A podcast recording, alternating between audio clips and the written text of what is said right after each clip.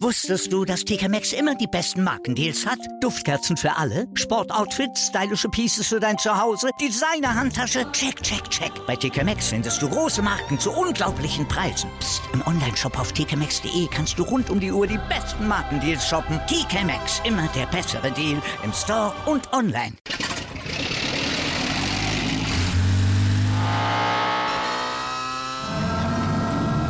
Von 0 auf 100. Aral feiert 100 Jahre mit über 100.000 Gewinnen. Zum Beispiel ein Jahr frei tanken. Jetzt ein Dankeschön, rubbellos zu jedem Einkauf. Alle Infos auf aral.de. Aral, alles super. Chip and Charge. Der Tennis-Podcast mit Andreas Thies und Philipp Joubert. Auf meinsportpodcast.de. Die Tennissaison 2022 ist gerade erst zu Ende gegangen. Da geht es eigentlich schon wieder los. In diesen Tagen findet in Saudi-Arabien ein Vorbereitungsturnier, unter anderem mit Alexander Zverev und auch Dominik Thiem. Und damit ist eigentlich die Saison 2023 schon eingeläutet. Herzlich willkommen zu einer neuen Ausgabe von Chip in Charge, dem Tennis Talk hier auf meinsportpodcast.de und überall, wo ihr Podcasts hören könnt. Mein Name ist Andreas Thies. Philipp ist heute nicht dabei. Dafür habe ich gestern bei den deutschen Meisterschaften in Biberach den deutschen Bundestrainer Michael Kohlmann getroffen zum Gespräch. Wir trafen uns, um über das Tennisjahr aus deutscher Sicht bei den Herren zu sprechen. Alexander Zverevs Saison ist sehr, sehr früh zu Ende gegangen. Die Saison von Jan-Lennart Stroff, Oskar Otte etc. war auch von Verletzungen belastet und darüber haben wir gesprochen und über einen Ausblick natürlich auf 2023 und wie es um den deutschen Nachwuchs bestellt ist. Michael Kohlmann, vielen Dank, dass du dir die Zeit genommen hast. Wir sitzen hier bei der Deutschen Meisterschaft. Es fühlt sich nicht so richtig nach Winterpause an im Moment. Wir haben jetzt letzte Woche noch Challenger erlebt. So richtig Winterpause ist nicht, ne? Nee, dieses Jahr ist es wirklich ähm, äh, komisch, hat sich alles nochmal nach hinten verschoben. Es gab auf einmal äh, wirklich auch noch drei Challenger in der letzten mhm. Woche. Ähm, es gibt diese Woche auch noch etliche Future-Turniere, wo auch noch einige im Einsatz sind. Ich glaube, selbst nächste Woche habe ich auf den Meldelisten gesehen, sind noch einige im Einsatz und versuchen sich für die Australian Open Quali teilweise zu qualifizieren. Ähm, also ja, die Winterpause wird immer kürzer und die Spieler müssen zusehen, wie sie sich irgendwo ihre, ihre Pausen übers Jahr manchmal einteilen. Ähm, klar, die Top-Profis, die die Ranglistenposition haben und sich ihre Turniere aussuchen können, die haben da schon einen klaren Vorteil, dass sie in der Planung einfach viel weiter sind. Aber äh, Leute, die irgendwo auf dem Sprung nach oben sind, müssen teilweise auch manchmal bis kurz vor Weihnachten nochmal spielen. Ja. Ähm, wir haben jetzt ein sehr, sehr wildes Jahr erlebt. Wir haben auch im Jahresrückblick darüber gesprochen. Es fing an eigentlich mit Novak Djokovic ähm, Sperre beziehungsweise Haft und hat irgendwie ein ganz, ganz komisches Jahr genommen. Auch Wimbledon, die Punkte, ist nicht vergeben worden sind. Wie ist es aus deiner Sicht gelaufen? Wie, wie hast du auf dieses Jahr zurückgeschaut jetzt? Ja, also ähm, Australien, ich war selbst vor Ort und habe das äh, Ganze irgendwo live äh, miterlebt und ähm, äh, ganz komisch. Also muss man auch sagen, man, man, man war vor Ort und konnte es gar nicht so fassen, also wie das aus dem Ruder gelaufen ist. Ähm, Wimbledon gab es keine Punkte. Ähm, in Paris äh, hat sich der Sascha dann schwer verletzt. Dadurch waren die Grand Slam Turniere aus deutscher Sicht ähm, auch, ja, waren nicht mehr viele Athleten beziehungsweise keine mehr in der zweiten Woche drin. Da mhm. wurde viel dann über, über das deutsche Tennis oder auch über den männlichen Bereich äh, gesprochen, auch sehr ja, teilweise auch sehr kritisch, auch zu Recht. Ähm, da sieht man dann, was es, was es heißt, wenn man einen Spitzenspieler hat und der dann mal über längere, also das sind ja jetzt sieben Monate ausfällt, also was das dann auch mit sich zieht. Ähm, dann hat man Carlos Alcaraz auf einmal als Nummer eins der Welt, ähm, was natürlich auch mit, mit diesen Verschiebungen zu tun hat. Das muss man ganz klar sagen. Äh, Carlos Alcaraz ist ein außergewöhnlich guter Tennisspieler, aber ich glaube, ähm, dass er auch durch diese Veränderung in dem äh, Jahr ähm, zur Nummer eins geworden ist, dass das bei einem normalen Verlauf nicht so äh, passiert wäre. Ähm, ja, und, und, und so äh, Holger Rune dann noch außergewöhnlich mit, mit, dem, mit dem BMW Open auf einmal äh, bis zur Position 9. Also ich glaube, dass man so gesehen hat, dass die, die neue Generation mit Alcaraz und Rune sich auf einmal hochgeschossen haben. Ähm, die etablierten mit äh, Rafa und äh, Novak äh, mit Sicherheit immer noch da sind ne, und diese Zwischengeneration mit Zverev, Tsitsipas und so irgendwo auch jetzt gerade um die Krone ähm, kämpfen und ähm, ja, das lässt auf jeden Fall einiges versprechen oder erhoffen für das 2023. Du hast es eben schon gesagt, das zweite Halbjahr quasi ja ohne deutsche Top-Profis stattgefunden, dadurch, dass Alexander Zverev sich verletzt hat. Wir sprechen gleich noch über die einzelnen Spieler. Aber ähm, es war dann schon, äh, die, es musste man mit der Lupe suchen. Warst du dann so ein bisschen glücklich darüber oder froh darüber, dass dann auch der Davis Cup so ein bisschen als Mannschaftswettbewerb da war, dass dann sich das deutsche Tennis dann auch nochmal so zeigen konnte? Weil es war ja wirklich sehr, sehr knapp am Ende äh, das Halbfinale verpasst. Ja, absolut. Also ähm, ich glaube, ähm, hinzu muss man noch äh, auch nennen, dass Oskar Otte auch verletzt war. Mhm. Also auch noch jemand, der sich gerade äh, im, im ersten Halbjahr äh, bis an Position 50 rangespielt hat, der ist dann auch ausgefallen über sechs Wochen mit einer Knieverletzung. Und insofern hatten wir dann ähm, ja äh, kurzzeitig, glaube ich, äh, zwar noch zwei Spieler unter den ersten 100, wenn ich richtig bin. Ich glaube, Daniel Altmaier ist mal irgendwann mhm. kurz rausgefallen aber die beiden haben dann nicht so performt beziehungsweise gar nicht gespielt und, und dann siehst du natürlich erstmal ähm, ja, Lücken, ne, die, die, die, entstanden sind. Ähm, dann hat Jan-Lennart Struff, glaube ich, ein, für ihn persönlich ein sehr schlechtes Jahr gespielt. Ähm, und, und insofern waren wir natürlich äh, umso glücklicher, dass wir uns im September nochmal in Hamburg auch in der Zwischenrunde im Davis Cup präsentieren konnten, dass wir da nochmal zeigen konnten, dass ich glaube, das deutsche Herrentennis auch ohne äh, Sascha ähm, irgendwo konkurrenzfähig ist, weil darum ging es ja, äh, auch zu zeigen, dass wir äh, nicht nur nicht nur mithalten können, sondern auch ja um den Titel mitspielen können und dann die Endrunde jetzt in Malaga. Ähm, ja, das ist äh, immer noch, also ich, ich, ich schlucke immer noch, wenn ich, wenn ich darüber nachdenke, weil ich hatte das Gefühl, dieses Jahr ähm, auch wenn wir im Viertelfinale verloren haben, im Gegensatz zum letzten Jahr im Halbfinale, dass wir dieses Jahr viel näher dran waren, mhm. wirklich um den Titel zu spielen und dass diese Niederlage in Kanada ja, sehr, sehr äh, noch nachwirkt und, und sehr, sehr weh tut, auch mit dem Wissen, dass man gegen die beste Mannschaft verloren hat. Aber ähm, so wie es dann entstanden ist, hat es dann schon sehr weh getan. Dennis Shapovalov im God-Mode im dritten Satz im Doppel.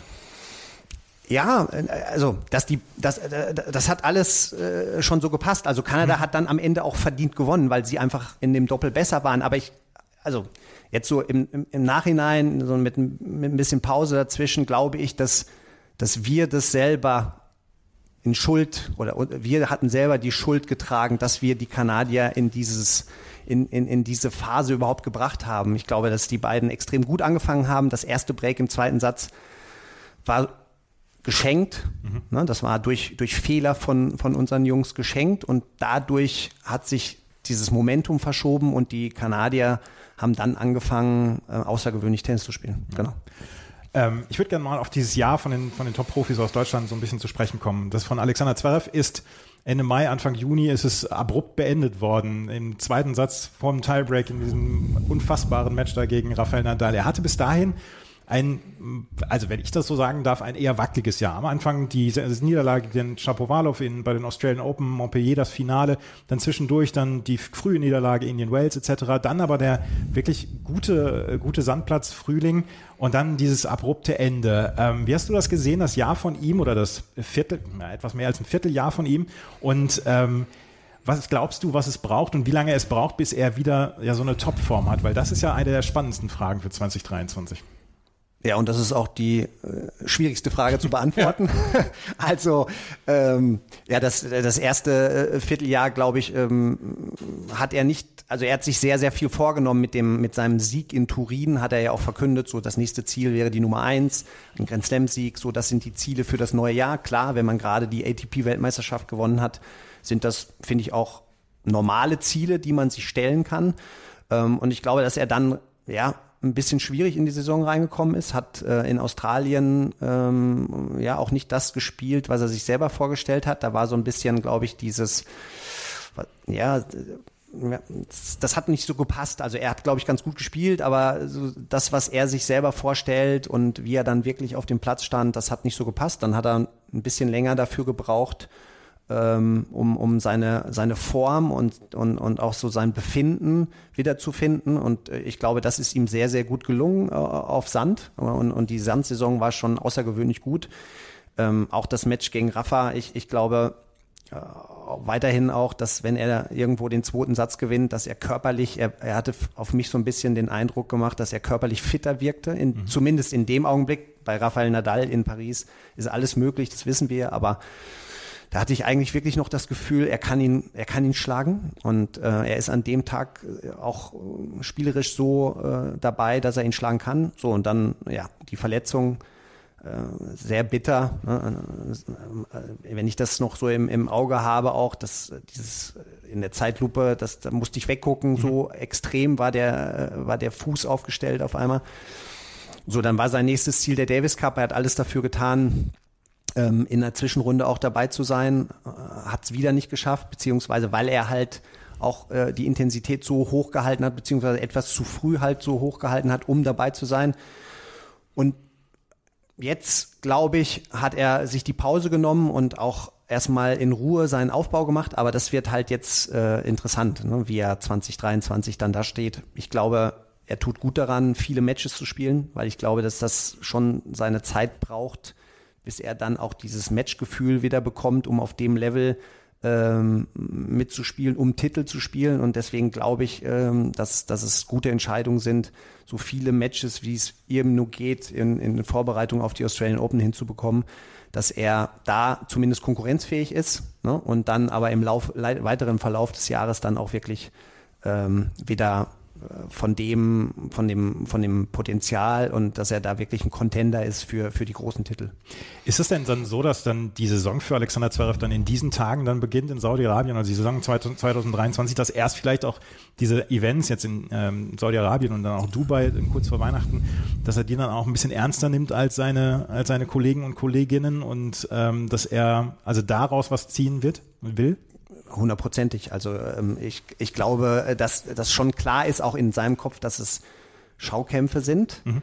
aber die sind für ihn extrem wichtig. Also einfach ähm, auch dieses, dieses Vertrauen in seinen Körper wieder zu haben, ne? unter Belastung, unter Druck, wieder die Bewegung hinzukriegen, in die Ecken zu gehen, seinem Fuß zu vertrauen. Äh, ich glaube, das ist, also da, das, das schaffst du nur über Matches mhm. und wenn's und er wird die dementsprechend ernster auch nehmen, glaube ich, weil, weil er austesten wird. Und deswegen ist jedes Match, was er jetzt kriegen kann, äh, extrem wichtig für ihn in seinem weiteren Verlauf für das Jahr. Mhm.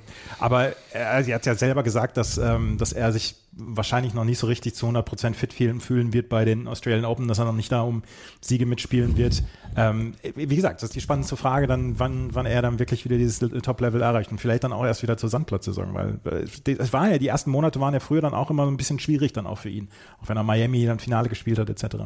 Wobei ich glaube, dass er da ein bisschen tiefer stapelt, um einfach mhm. vielleicht auch diesen Druck so ein bisschen rauszunehmen. Ne? Also ich, ich, also wer Sascha ein bisschen näher kennt, der weiß, wie ähm, ja, was für einen Ehrgeiz er hat und was für einen Willen er auch hat. Also, und ich bin mir ziemlich sicher, dass er schon den Ehrgeiz hat, auch in Australien direkt gute Leistung zu bringen. Und, und wie gesagt, deswegen jedes Match, was er jetzt spielt und was er jetzt führt, ist für ihn wichtig, um dieses Vertrauen wieder zurückzukriegen, was er ja vorher hatte, weil körperlich war er immer top, top. Also da, das war, da hat er ja, war er ja, hat er ja keine Schwächen gehabt und gerade so Best of Five war er immer gut. Ne? Er, hat, er hat viele Matches auch nach 0-2 Sätzen noch gedreht und sowas. Also er hat eigentlich, soweit ich mich erinnern kann, nie ein Match verloren, weil er körperlich nicht fit war. So und, und das ist jetzt seine Hauptaufgabe, dass er das hinbekommt, um dann den spielerischen Schritt beziehungsweise äh, das, was, was es dann ausmacht, dann auch gegen die Top-Leute wieder zu bestehen, ähm, hinzukriegen.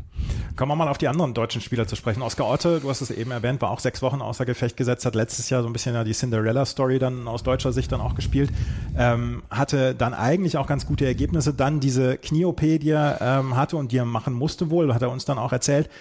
Er ist danach nicht wieder so richtig in den Tritt gekommen, hat vielleicht auch so ein ganz kleines bisschen naja, unglücklich gewirkt. Wie hast du seine zweite Hälfte gesehen und wie siehst du das, ähm, wie er 2023 äh, aufschlagen wird? Weil fit scheint er jetzt wieder zu sein. Das hat man in, in Hamburg gesehen, das hat man dann auch in Malaga gesehen, aber die Siege haben ihm, glaube ich, so ein bisschen gefehlt. Ne? Ja, also er hat sich im, im ersten Halbjahr in, in, in einer Rangliste oder mit in einer Ranglistenposition gespielt, dass er bei den ganz großen Turnieren reinkommen ist. So, und hat das untermauert mit vielen Siegen, hat in Hamburg Halbfinale gespielt, hat er in Deutschland generell überragend gespielt. Ne? Bei allen Turnieren äh, war, war das sensationell, wie er da aufgetreten ist. Und ähm, durch die Verletzung kam so, so, so, so eine Art Bruch rein. Und, ähm, und auch in Hamburg war er wieder fit, aber du hast halt schon gemerkt, dass du auch, ne, dass dieses, diese Sicherheit, dieses Selbstvertrauen so ein bisschen gefehlt hat. Ihm, ihm haben dann Siege gefehlt und, und auch in den, in den Turnieren dann danach hast du gemerkt, okay, er, er hat viele große Turniere gespielt und halt auch immer gegen, gegen richtig gute Gegner dann gespielt. Und, und wenn du, wenn, wenn dir so ein bisschen das Selbstvertrauen fehlt und diese Leichtigkeit, diese Siege wieder zu erreichen und wenn du ein Spieler bist, der gewohnt ist, äh, viele Siege auch eingefahren zu haben, weil die Zeit davor oder die zwei Jahre davor ist ja in der Rangliste ja immer gestiegen. So, das, und das bedeutet immer, dass du viele Matches gewinnen musst. Auf anderem Level vielleicht, aber du hast halt einfach immer, du bist es gewohnt, viele Siege einzufahren. Und, und das hat man, fand ich jetzt nach seiner Pause ein bisschen gemerkt. Er hat dann gegen extrem gute Gegner teilweise dann auch mal gewonnen, aber dann auch wieder verloren und hat halt eigentlich so in so einem 1 zu 1 Verhältnis gespielt. Mhm. Und das ist glaube ich, dann nicht so leicht für jemanden, der es gewohnt ist, viel, viel über seine, äh, über Selbstvertrauen zu gehen und seine Spielweise ist ja sehr riskant auch. Manchmal, also er denkt ja eher offensiv als den, den defensiven Part. Und das fand ich, ja, hat man in Hamburg ganz klar gemerkt. Ich fand ihn in Malaga, fand ich ihn richtig gut. Mhm. Also das, das Match hat mir, hat mir sehr, sehr gut gefallen gegen Felix. Das, ähm, da, das, und daraus ziehe ich eigentlich auch dieses Selbstvertrauen, dass er nächstes Jahr ähm, mit Sicherheit ein, ein gutes Jahr spielen wird. Ob das, das wird auch Höhen und Tiefen haben, gar keine Frage. Und es wird ganz interessant zu sehen sein, wie er seinen Turnierplan so ein bisschen aufbaut, weil ich glaube, dass es für ihn wichtig ist, auch mal vielleicht ein etwas schwächer besetztes Turnier zu spielen, um wieder so diese Siege einzufahren. Ne? Und, und, es, und, und dann ist er auch gefährlich gegen die Top-Leute, glaube ich. Ein bisschen das Lazarett des DTB vervollständigt hat letztes Jahr Jan Land Struff, der sich ein Zeh gebrochen hat und der dann außer Gefecht war und dann auch nicht wieder so richtig reingekommen ist. Zuletzt waren die Challenger, die er gespielt hat, äh, Bologna, glaube ich, hat er noch eins gespielt, äh, auf jeden Fall in Italien, wo er ins Finale gekommen ist. Ähm, da zeigt er es wieder in die richtige Richtung. Manchmal habe ich das Gefühl, er braucht die Mannschaftswettbewerbe, um sich das Selbstvertrauen zu holen, um dann auch weiter gut zu spielen. Ähm, bei den Frauen ist es Belinda Bencic, die, wenn sie eine Schweizer Fahne auf dem Rücken hat, dass die famoses Tennis spielt. Bei Janan Struff habe ich das Gefühl, er braucht den, den DTB-Kader, den Adler auf der Brust. Den Adler auf der Brust, Deutschland hinten drauf, das haben wir auch schon gesagt. Also ich glaube, da, da, da sieht man, was ihm das auch bedeutet, für Deutschland aufzulaufen und so dieses, ähm, ist ein unglaublicher Stimmungsmacher und äh, fühlt sich extrem wohl innerhalb eines funktionierenden Teams. Und ich glaube, dass die Spielergeneration, die aktuell ähm, mit ihm auf der Tour auch zusammen ist, äh, dass, dass er sich mit allen sehr gut versteht und dass ihn das immer wieder so auffängt. Das ist so ein bisschen so wie nach Hause kommen, habe ich immer das Gefühl für ihn. Und dass er dann zu Hause spielt man halt immer am besten. Also da ist es dann egal, ob die Mannschaft in, in Malaga spielt oder in Hamburg. Also das ist ähm, ja bei ihm schon sehr extrem. Ich, ich glaube, diese Verletzung, die er dann ähm, von Miami hatte, ähm, das und damit äh, die Ranglistenposition, die weiter nach hinten gegangen ist, das war schwierig für ihn so zu akzeptieren, weil er ja über Jahre zwischen 30 und 50 stand und eigentlich nie sich Gedanken darüber gemacht hat, welche Turniere er spielt, mhm. sondern er hat einfach gemeldet und dann gespielt. Und ähm, bei seiner, bei seiner Rückkehr dann dieses, fand ich, sehr, sehr gute Match im Wimbledon gegen Alcaraz. Das hat er leider verloren, danach aber direkt den Challenger in Braunschweig gewonnen. Mhm. Da hatte ich auch so kurzzeitig das Gefühl, okay, jetzt, das, er braucht noch zwei Challenger und dann geht er durch. Ja, das ist dann nicht so leicht auf dieser Challenger-Tour. Da musst du genau so abliefern wie halt äh, bei den großen Turnieren auch. Und wenn es dann mal hier und da äh, ja vielleicht nicht so hundertprozentig passt, dann, dann kannst du da auch mal Matches verlieren.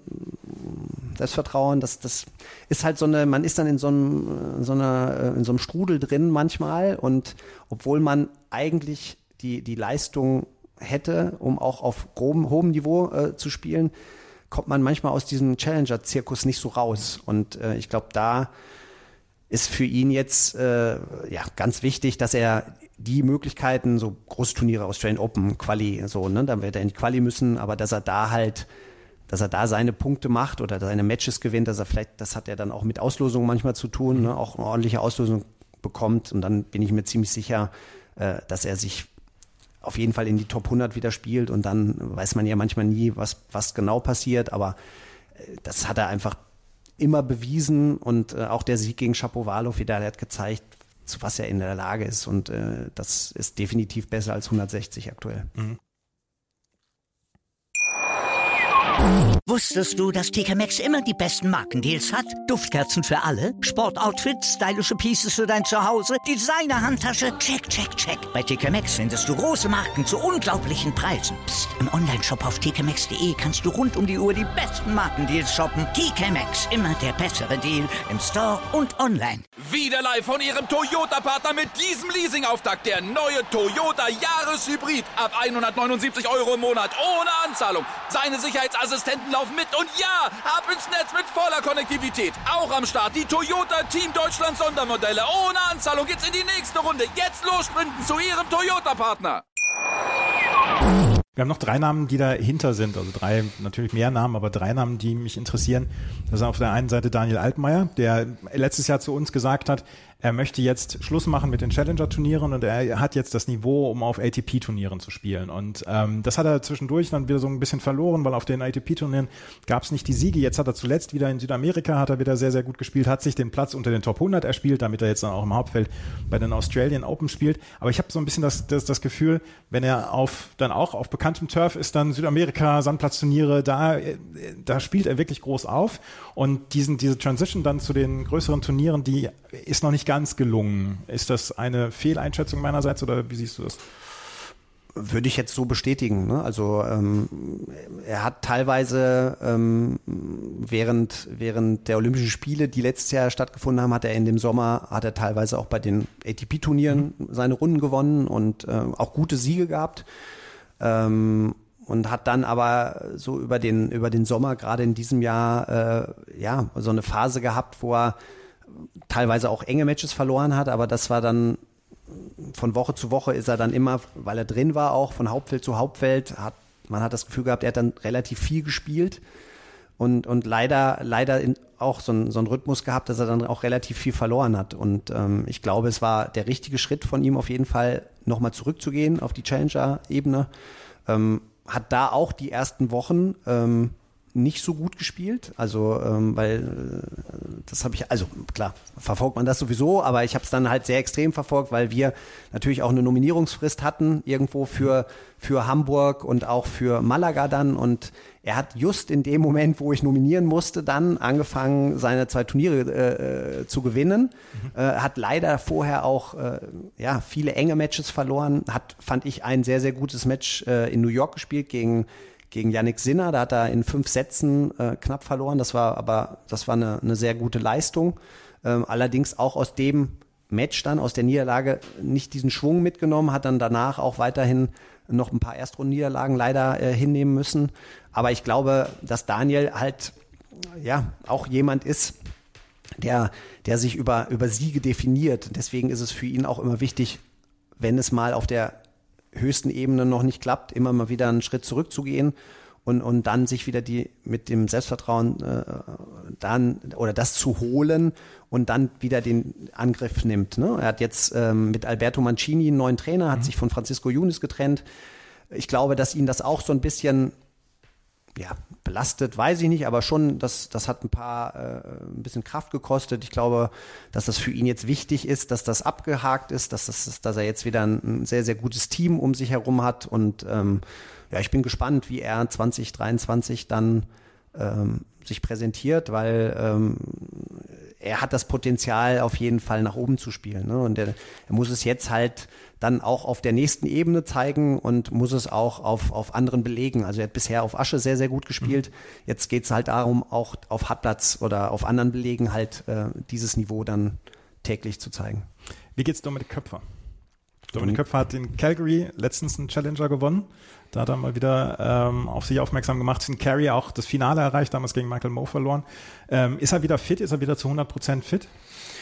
Ja, ist, äh, ist wieder fit und äh, es war sehr schade, dass er in, in Calgary gewonnen hat und dann direkt in der nächsten Woche rausgezogen hat, weil er wieder krank geworden ist. Also, mhm. aber jetzt nichts, keine Verletzung, sondern er ist krank geworden in Calgary. Ähm, da waren es 25 Grad minus. War äh, da waren äh, auch äh, hier die äh, Spieler Rehberg und Florik, ja. die Nachwuchsspieler, die waren auch da, sind auch alle krank geworden. Also ich glaube, ähm, äh, dass, dass das natürlich dann mit den klimatischen Verhältnissen dann auch zusammenhängt. Aber äh, Dominik ist jetzt wieder körperlich da, also dass er auch äh, mehrere Wochen hintereinander spielen kann. ähm, hat mit dem Sieg in Calgary, glaube ich, war wichtig für ihn, auch sich unter diesen, unter den Top 200 erstmal zu halten, dass du einen vernünftigen Turnierplan machen kannst und beim Dominik ist es halt wirklich eine Sache, ähm, wie, ob sein Körper hält. Ne? Und, und dann, glaube ich, spielt er sich relativ schnell wieder in den, in den ersten 100 Bereich, ähm, weil er einfach äh, so solide ist und körperlich äh, ja, so, eine, so stark ist und, und vor allen Dingen auch von, vom Kopf her diese engen Situationen gut meistern kann, wenn er das Vertrauen hat, äh, mhm. dass, dass er wirklich dann auch mehrere Wochen mal durchspielen kann. Also da bin ich eigentlich sehr positiv, dass Dominik sich auch schnell wieder in die, in die Richtung 100 oder auch drunter spielen kann. Und dann habe ich noch Janik Hanschmann, bevor wir da einmal, einmal gerade noch auf den Nachwuchs zu sprechen kommen. Äh, Janik Hanschmann, äh, das letzte, was ich gelesen habe, ist, dass er in Südamerika im Moment gerade trainiert. Äh, ist das richtig? Habe ich das richtig im Kopf? Leider habe ich das geträumt. nee, ich glaube, er, er, er fliegt jetzt nach Südamerika. Ja. Er war noch ähm, in der letzten, also sprich in der Woche nach dem Davis Cup, war er gemeldet noch in äh, Gran Canaria. Mhm. Beim Challenger hat er aber rausgezogen, das hatte er mir auch schon gesagt. Da wollte er eine Woche Urlaub machen. Ähm, und jetzt müsste er auf dem Flug oder gerade angekommen sein mhm. in Südamerika, weil er da seine Vorbereitung mit Juan Pablo Brejicki mhm. macht. Der, ähm, mit dem arbeitet er aktuell zusammen.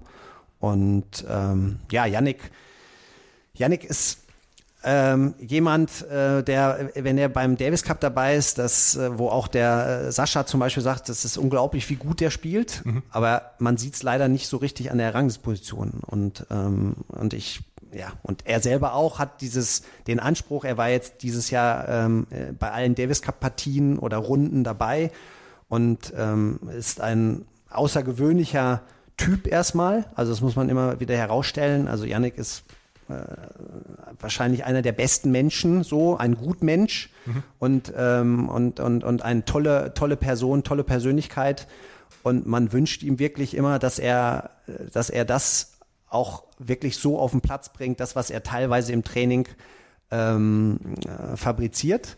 Äh, ich fand seine, seine Entwicklung jetzt auch in den Trainingseinheiten extrem gut. Ich, ich glaube, das tut ihm gut, da nochmal in Südamerika jetzt einen neuen Input zu kriegen. Und ich bin mir auch sicher, wenn er das so hinkriegt, wie er sich äh, gerade vornimmt, dass, dass er auch jemand ist, der äh, ne, an die 100 kommt. So. Ähm, klar, aktuell lässt sich immer leicht sagen von meiner Seite aus, wir haben nur drei unter den ersten 100 und ich habe jetzt jeden so gut geredet, dass er eigentlich nächstes Jahr erste 100, also nächstes Jahr müssten wir uns ja eigentlich treffen und sagen, okay, wir haben zehn Mann erste 100. Ja.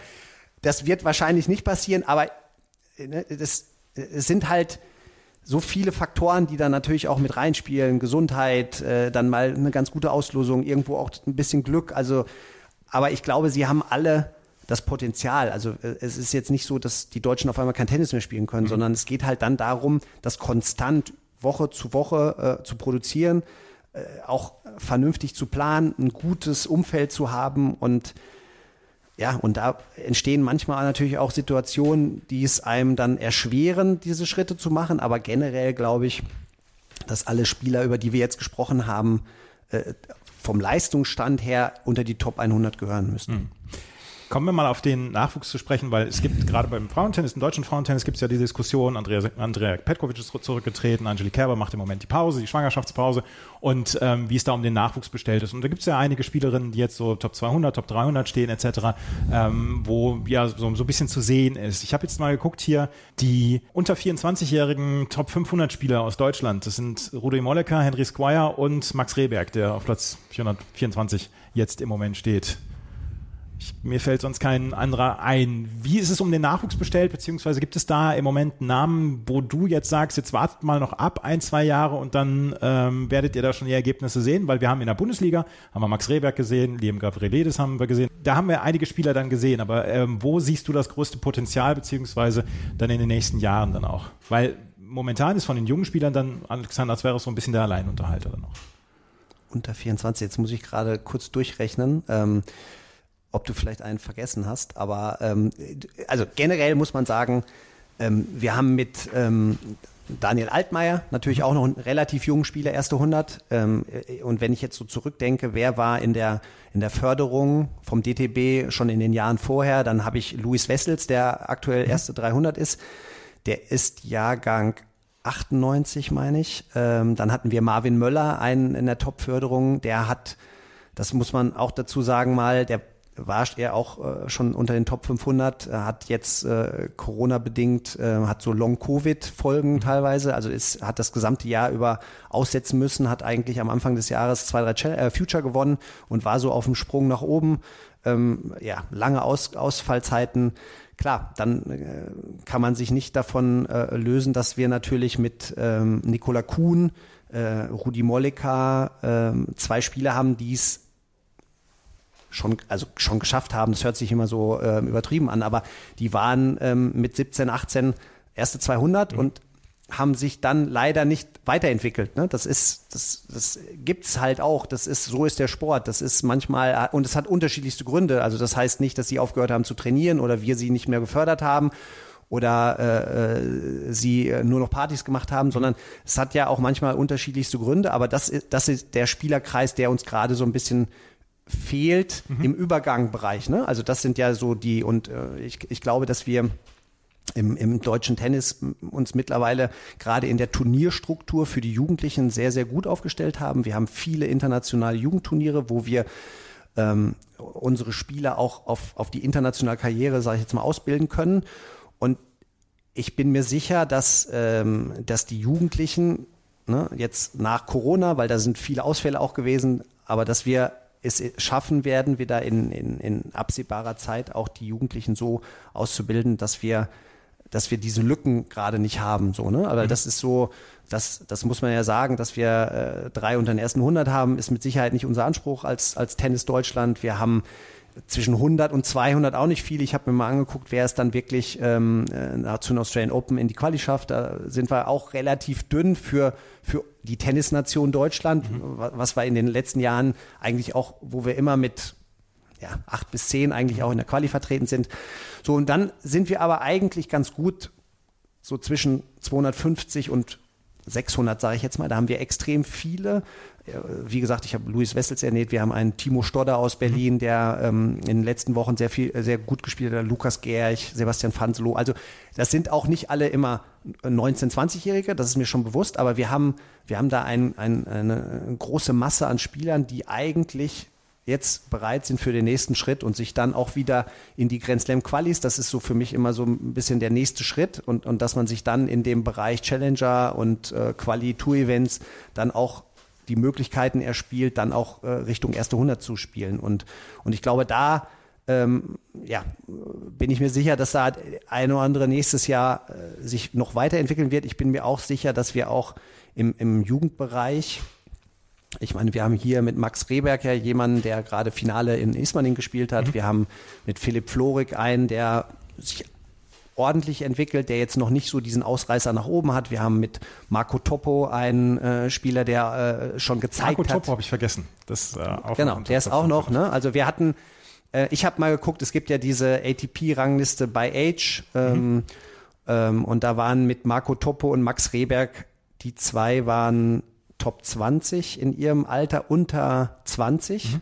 So, ne? Also das, das ist jetzt nicht kein Carlos Alcaraz, mhm. klar, das will ich auch nicht sagen, aber ich glaube, dass wir auch da schon vertreten sind und da müssen wir jetzt gucken, dass die sich weiterentwickeln, ne? dass die jetzt dann äh, auch, äh, auch die nächsten Schritte machen. Und äh, ich glaube, dass man auch äh, von unserer Seite aus, also vom DTB-Seite aus, auch dieses dieses Mailand, Road to Mailand Next Gen irgendwie mal als Ziel ausrufen sollte. Mhm. Ne, das, äh, wir haben bisher ja so ein bisschen immer die 18-Jährigen oder bis, bis zum Austritt aus dem Jugendalter gefördert, haben dann noch ähm, ein, zwei in der, in der Top-Förderung. Mhm. Aber diese ein, zwei entwickeln sich ja auch nicht leider immer so, wie man es gerne hätte. Und, und ich glaube, das war da einfach ähm, ja, eine gute Turnierstruktur organisieren müssen. Wir müssen, ähm, wir müssen viele unterstützen. Wir müssen viele mitnehmen auf diesem Weg, weil es ist kein leichter Weg. Ne? Und, ähm, und dann glaube ich auch, dass wir da ähm, auch wieder die äh, Ranglistenposition haben, wie wir es uns alle wünschen und erhoffen.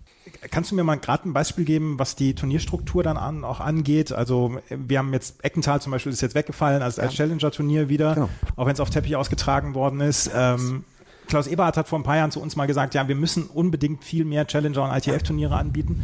Und äh, wie ist da der Stand, beziehungsweise wie ist da dann auch die, die Planung dann noch?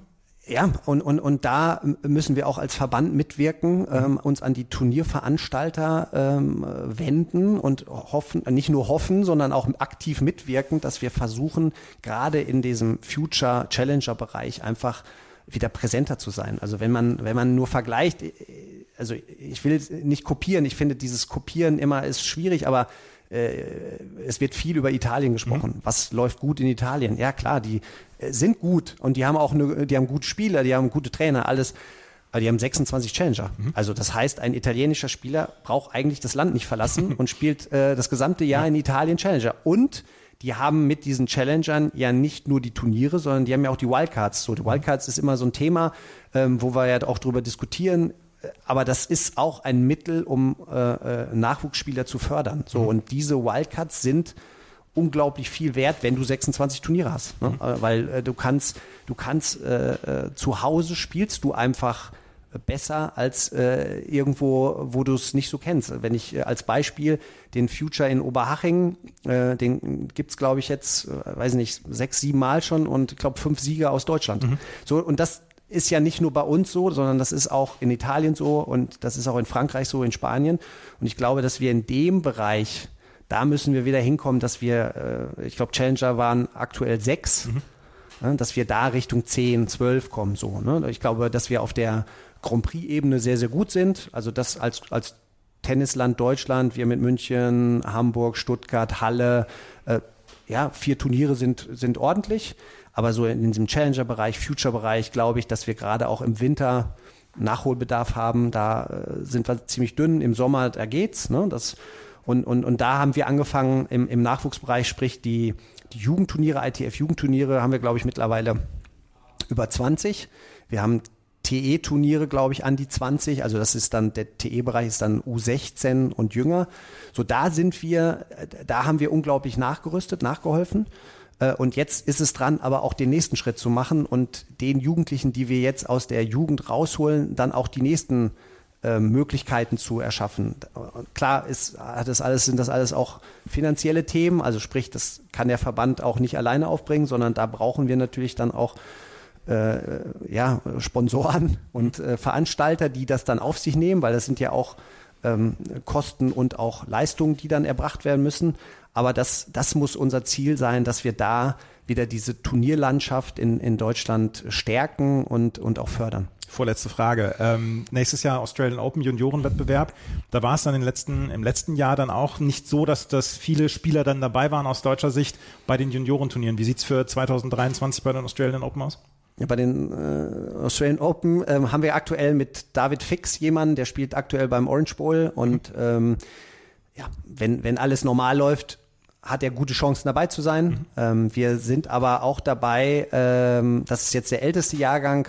Wir haben zwei, drei in der Hinterhand, die es jetzt leider für Australien nicht schaffen, aber die, glaube ich, gute Karten haben für Paris. Wir haben äh, gerade in den, in den Jahrgängen 2006, 2007 sehr, sehr talentierte, hoffnungsvolle äh, Spieler, ähm, die, die die Möglichkeit haben und wo wir auch das Ziel ausgeben, Paris-Wimbledon, dass die sich bis dahin entwickeln. Und ich habe ein gutes Gefühl, dass wir ab Paris, Wimbledon dann auch nicht nur ein, sondern dass wir dann auch über mehrere Spieler sprechen und dass wir hoffentlich vielleicht noch nicht in 2023, aber auch in 2024 dann mal wieder jemanden haben, der Richtung Halbfinale, Finale oder auch in den, in den späteren Verlauf eines Turniers eingreifen wird. Wie sieht für dich dein erfolgreiches 2023 aus, wenn wir uns nächstes Jahr hier in Biberach wieder treffen zum Jahresendinterview? Ja, dann, dann also erstmal hoffe ich, dass alle gesund durch das Jahr kommen äh, und dann bin ich davon überzeugt, dass äh, wir mit Sicherheit ähm, mehr als drei unter den ersten 100 haben. Ich würde jetzt mal so ja, was, jetzt muss ich ja irgendwas raushauen. Jetzt, ich würde mal so Richtung fünf gehen. Für mich wäre aber ähm, wichtig, dass wir eine erfolgreiche Davis Cup Saison wieder mhm. haben. Ähm, ich glaube, dass wir jetzt zwei, drei Jahre angedeutet haben, zu was wir imstande sind und, und, und würde mir jetzt wünschen, dass wir mit einem gesunden Team ähm, ja, nochmal ein, ein, zwei Schritte weitergehen als, als dieses Jahr. Und dann schauen wir mal, was war am Ende, was am Ende bei rumkommt. Klar hat man immer den Traum, irgendwann auch mal den Davis Cup zu gewinnen. Ob das dann im nächsten Jahr ist, äh, ist schwer zu sagen. Da muss schon viel stimmen auch immer. Das hat man auch dieses Jahr in Hamburg gesehen. Da ist alles für uns gelaufen in der Zwischenrunde. Ähm, aber so das langfristige Ziel wäre schon, dass wir da auch irgendwo mal die Hand an den Pokal kriegen. Danke fürs Gespräch. Danke sehr. Das war das Interview mit Michael Kohlmann. Am Montag wird es nochmal einen Jahresrückblick von Philipp und mir geben. Der wird dann auch über zwei Stunden dauern. Und dann werden wir auf das komplette Jahr im Tennis dann noch einmal zurückblicken. Das wird dann der letzte Podcast in diesem Jahr sein. Aber in drei Wochen geht es ja schon wieder los. Wenn euch das gefällt, was wir machen, freuen wir uns über Bewertungen, Rezensionen auf iTunes und auf Spotify. Folgt uns bei Twitter, Facebook und Instagram. Vielen Dank fürs Zuhören. Bis zum nächsten Mal. Auf Wiederhören. Wieder live von Ihrem Toyota-Partner mit diesem Leasing-Auftakt. Der neue Toyota Jahreshybrid. Ab 179 Euro im Monat. Ohne Anzahlung. Seine Sicherheitsassistenten laufen mit. Und ja, ab ins Netz mit voller Konnektivität. Auch am Start die Toyota Team Deutschland Sondermodelle. Ohne Anzahlung geht's in die nächste Runde. Jetzt los sprinten zu Ihrem Toyota-Partner.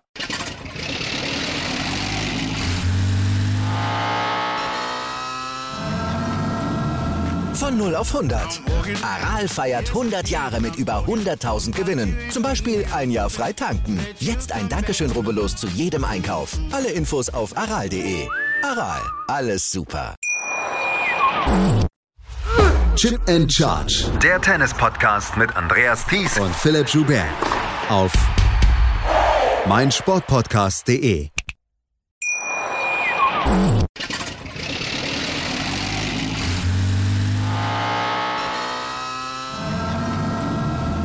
Von 0 auf 100. Aral feiert 100 Jahre mit über 100.000 Gewinnen. Zum Beispiel ein Jahr frei tanken. Jetzt ein Dankeschön, rubbellos zu jedem Einkauf. Alle Infos auf aral.de. Aral, alles super. Wie viele Kaffees waren es heute schon? Kaffee spielt im Leben vieler eine sehr große Rolle. Und das nicht nur zu Hause oder im Café, sondern auch am Arbeitsplatz. Dafür gibt es Lavazza Professional. Kaffee am Arbeitsplatz, der genauso lecker schmeckt wie in eurem Lieblingscafé. Die perfekte Kaffeelösung für jede Art von Unternehmen. Klein, mittel, groß. Ihr habt auf jeden Fall einen Kaffee, der schmeckt.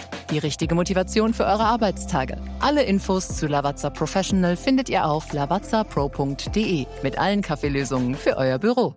Ich habe mich natürlich schockverliebt, weil die war wirklich ganz, ganz klein. So begann die Mensch-Hund-Beziehung zwischen Christina und Tierschutzhund Frieda. Und wie es danach, nach dem ersten Moment der Verliebtheit, so weiterging und welche Klippen es danach zu umschiffen galt, das hört ihr in der neuen Ausgabe von Iswas Dog, dem Podcast für harmonische Mensch-Hund-Beziehungen. Iswas Dog? Mit Malte Asmus. Überall, wo es Podcasts gibt.